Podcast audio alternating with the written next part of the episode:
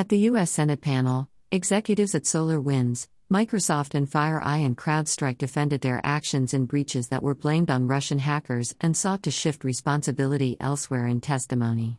The executives demanded transparency and information sharing about breaches, asked for protection and a system that does not punish those who come forward.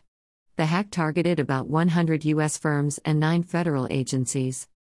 Click here to read the full story.